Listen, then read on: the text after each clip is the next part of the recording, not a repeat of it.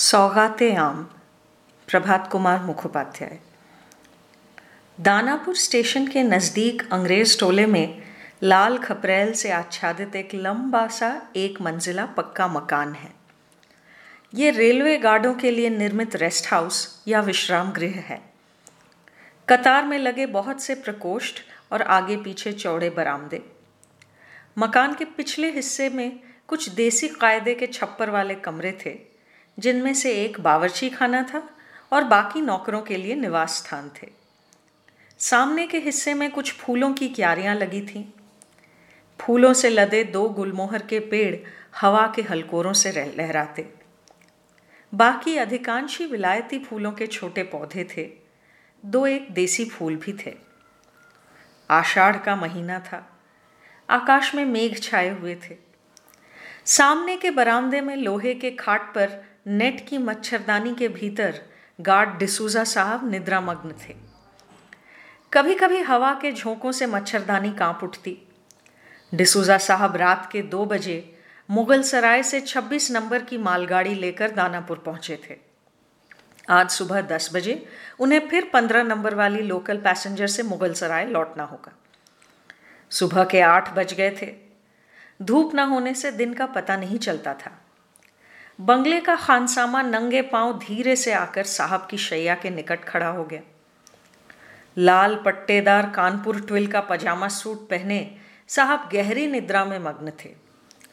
Coat के अधिकांश button खुले थे। खानसामे ने पुकारा, हुजूर, कोई जवाब नहीं। खानसामे ने फिर पुकारा, आठ बज गया साहब, जागिए। अंततः खानसामे ने मच्छरदानी के अंदर हाथ घुसाकर साहब का घुटना हिलाते हुए कहा, जागिए हुजूर, आठ बज गया। साहब ने तब उफ कहकर आँखें खोली। जमाई लेते हुए तकिए के नीचे से अपनी विशालाकार सरकारी घड़ी निकालकर देखा कि आठ बजकर बारह मिनट हो गए थे। साहब बिस्तर पर उठ बैठे और बोले, गुसल ठीक करो। ठीक है हुजूर कहकर खानसामा चला गया। साहब शैया से उतरकर कमरे में गए और हुक पर लटकते अपने कोट की जेब से पाइप, माचिस और तंबाकू की पाउच निकाली। भीतर की जेब में एक चिट्ठी थी, वो भी निकाली। इजी चेयर पर बैठकर पाइप सुलगाए साहब पत्र पढ़ने लगे। पत्र मुजफ्फरपुर के स्टेशन मास्टर की बेटी कुमारी बर्था कैम्बल द्वारा लिखा गया था। बर्था के साथ डिसूजा साहब की पिछले अप्रैल सगाई हुई थी। अक्टूबर में डिसूजा साहब की एक महीने की छुट्टी ड्यू होगी। छुट्टी मिलते ही विवाह और शिमला के पर्वतों में हनीमून का प्लान बना हुआ है। ये चिट्ठी पिछले तीन दिनों से साहब की जेब में पड़ी थी। उसमें वापसी की डाक से जवाब भेजने का अनुरोध था, पर वो अनुरोध रखना संभव नहीं हुआ था। आज जवाबी चिट्ठी डाक में भेजनी ही पड़ेगी। पाइप समाप्त कर, हजामत बनाकर और स्नान कर जब साहब बाहर निकले, तब नौ बज चुके थे। मोकामा मुगल सराय लोकल ठीक साढ़े नौ बजे दानापुर पहुंचेगी। उसी समय स्टेशन पर उपस्थित होकर ट्रेन का चार्ज समझ लेना होगा। बहरहाल चिट्ठी लिखने की इच्छा त्याग कर साहब ने हजारी लेन का हुक्म दिया। चिट्ठी लिखने का समय न मिलने पर साहब का मन कुछ अप्रसन्न था। और ये उनके चेहरे से स्पष्ट रूप से प्रतीत होता था। खाद्य द्रव्यों की पहली किश्त मेज पर आई। दो पीस टोस्ट, मक्खन और चाय। दो अंडा बॉयल थे। साहब ने पहला अंडा तोड़कर पाया कि वो सड़ा हुआ था। उसे हटाकर दूसरा तोड़कर मक्खन टोस्ट के साथ खाते हुए पूछा, और क्या है? खान सामे ने जवाब दिया, मटन चाप है, ठंडा रोस है, करी भात है कहते कहते खानसामे के सहायक ने एक ढके हुए बर्तन में मटन चॉप लाकर मेज पर रखा। साहब ने तीन चार चॉप प्लेट पर उठा लिए और छुरी से काटते हुए मुँह में डाले। थोड़ा चबाने के बाद कहा, बहुत सख्त है, मटन नहीं है। खानसामा बोला, गोट मटन है हुजूर, असल मटन तो आज मिला नहीं। साहब ने दूसरा चॉप काटकर चबाने की व्यर्थ कोशिश के बाद गुस्से में आकर कहा, ले जाओ, फेंक दे कुत्ता को मत दो उसका दांत टूट जाएगा। खानसामे ने प्लेट उठाकर सहायक से कहा रोस लाओ, करी भात लाओ, जल्दी। पिछली रात के रोस्टेड लेग ऑफ़ मटन का कुछ हिस्सा बचा था, उससे एक आध टुकड़े काट कर साहब ने खाया। अच्छा नहीं लगा। साहब ने तब करी भात की मांग की। मुर्गे की करी वाले बर्तन से खूब धुआँ उठ रहा था। प्लेट पर लेकर मुँह में डालकर पाया कि इसे चबाने का काम उनसे न हो पाएगा। साहब गरज उठे। क्या हुआ? ये क्या है? ये डैम ओलू का बच्चा? हम तुम्हारा ऊपर रिपोर्ट कर देंगे। See if I don't. कहकर कांटा चम्मच छोड़ साहब उठ पड़े। घड़ी की ओर देखा। नौ बजकर सत्ताईस मिनट। हैट लेकर बाहर निकले और तेज़ी से स्टेशन की तरफ़ अग्रसर हुए। ट्रेन अपने समय अनुसार दानापुर से निकली। पाँच छह आरोही थे। बाकी पूरा माल से भरा वैगन था। हर स्टेशन पर रुकते रुकते शाम के समय गाड़ी मुगल सराय पहुंचेगी। दो तीन स्टेशन पार करने के बाद ही डिसूजा भूख से परेशान हो उठे। ट्रेन का चार्ज लेते वक्त उसने देखा था। ब्रेक वैन की फर्श से लेकर गाड़ी की छत तक आम की टोकरियाँ ठसाठस भरी थीं। साल के इस समय दरभंगा इलाके से ढेर सारे आम जगह जगह भेजे जाते हैं। साहब ने सोचा कि क्यों ना कुछ आम निकाल कर खा लिया जाए। ये सोचकर साहब ने ब्रेक वैन का दरवाज़ा खोला। पके हुए फलों की लोभनीय मीठी सुगंध भूखे की नासिका में प्रवेश करने लगी। सामने ही एक विशाल टोकरी थी। उसके ऊपर का आच्छादन रस्सी से सिला हुआ था। सिलाई के बीच बीच में से काले आम पत्र दिख रहे थे। डिसूजा ने जेब में से छुरी निकालकर सिलाई काटी और टोकरी के अंदर हाथ डाला। पहले तो केवल पत्ते निकले और नीचे हाथ डालकर डिसूजा ने एक आम निकाला। देखा कि वो एक वृहद आकार उत्कृष्ट लंगड़ा था। एक और आम निकालकर ब्रेक वैन का दरवाज़ा बंद करके अपने स्थान पर आकर बक्से में से एक प्लेट निकाला। साहब ने दोनों आम सुराही की पानी से भली भांति धोए। इसके बाद दोनों को काट कर परम आनंद से भोजन करने लगे। भोजन अभी आधा ही हुआ था कि गाड़ी कैलवार स्टेशन पर आ रुकी। स्टेशन मास्टर राम तारण मित्र धोती के ऊपर फटी चपकन पहने गाड़ी पास कराने आए। ब्रेक वैन के पास आकर बोले, गुड मॉर्निंग, मिस्टर डिसूजा। कोई पार्सल वगैरह उतरेंगे क्या? साहब आम खाते खाते बोले, कुछ नहीं। वाह, कितना अच्छा आम है। खासी सुगंध है।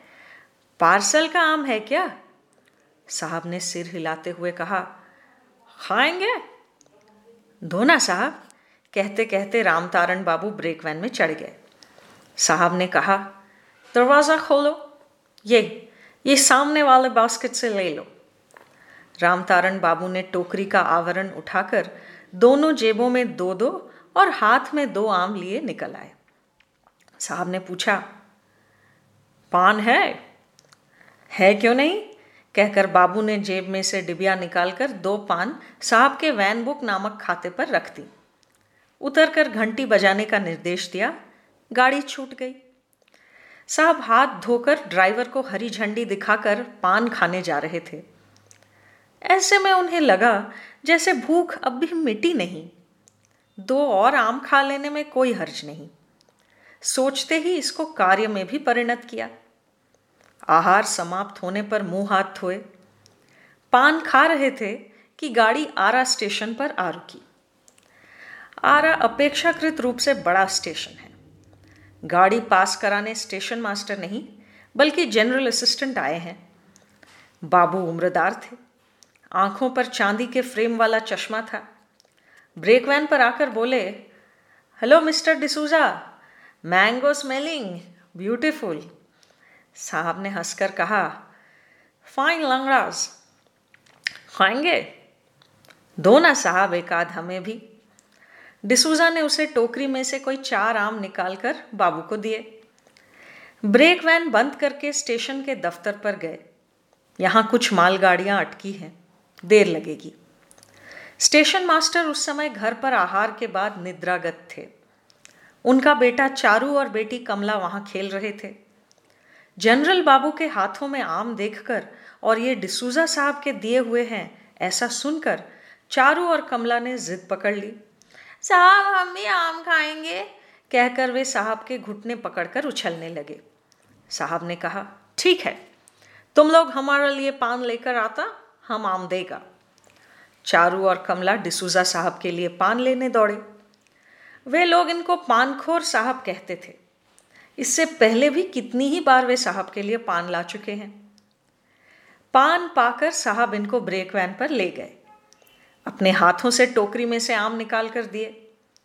ये दोनों भी और दो और दो कहकर हाथ और दामन भरकर आम लिए आनंद नृत्य करते हुए घर लौट गए। इसी प्रकार हर स्टेशन पर दातव्य करने से और कभी कभार साहब के खुद खाने से शाम के करीब पाँच बजे टोकरी लगभग खाली हो गई।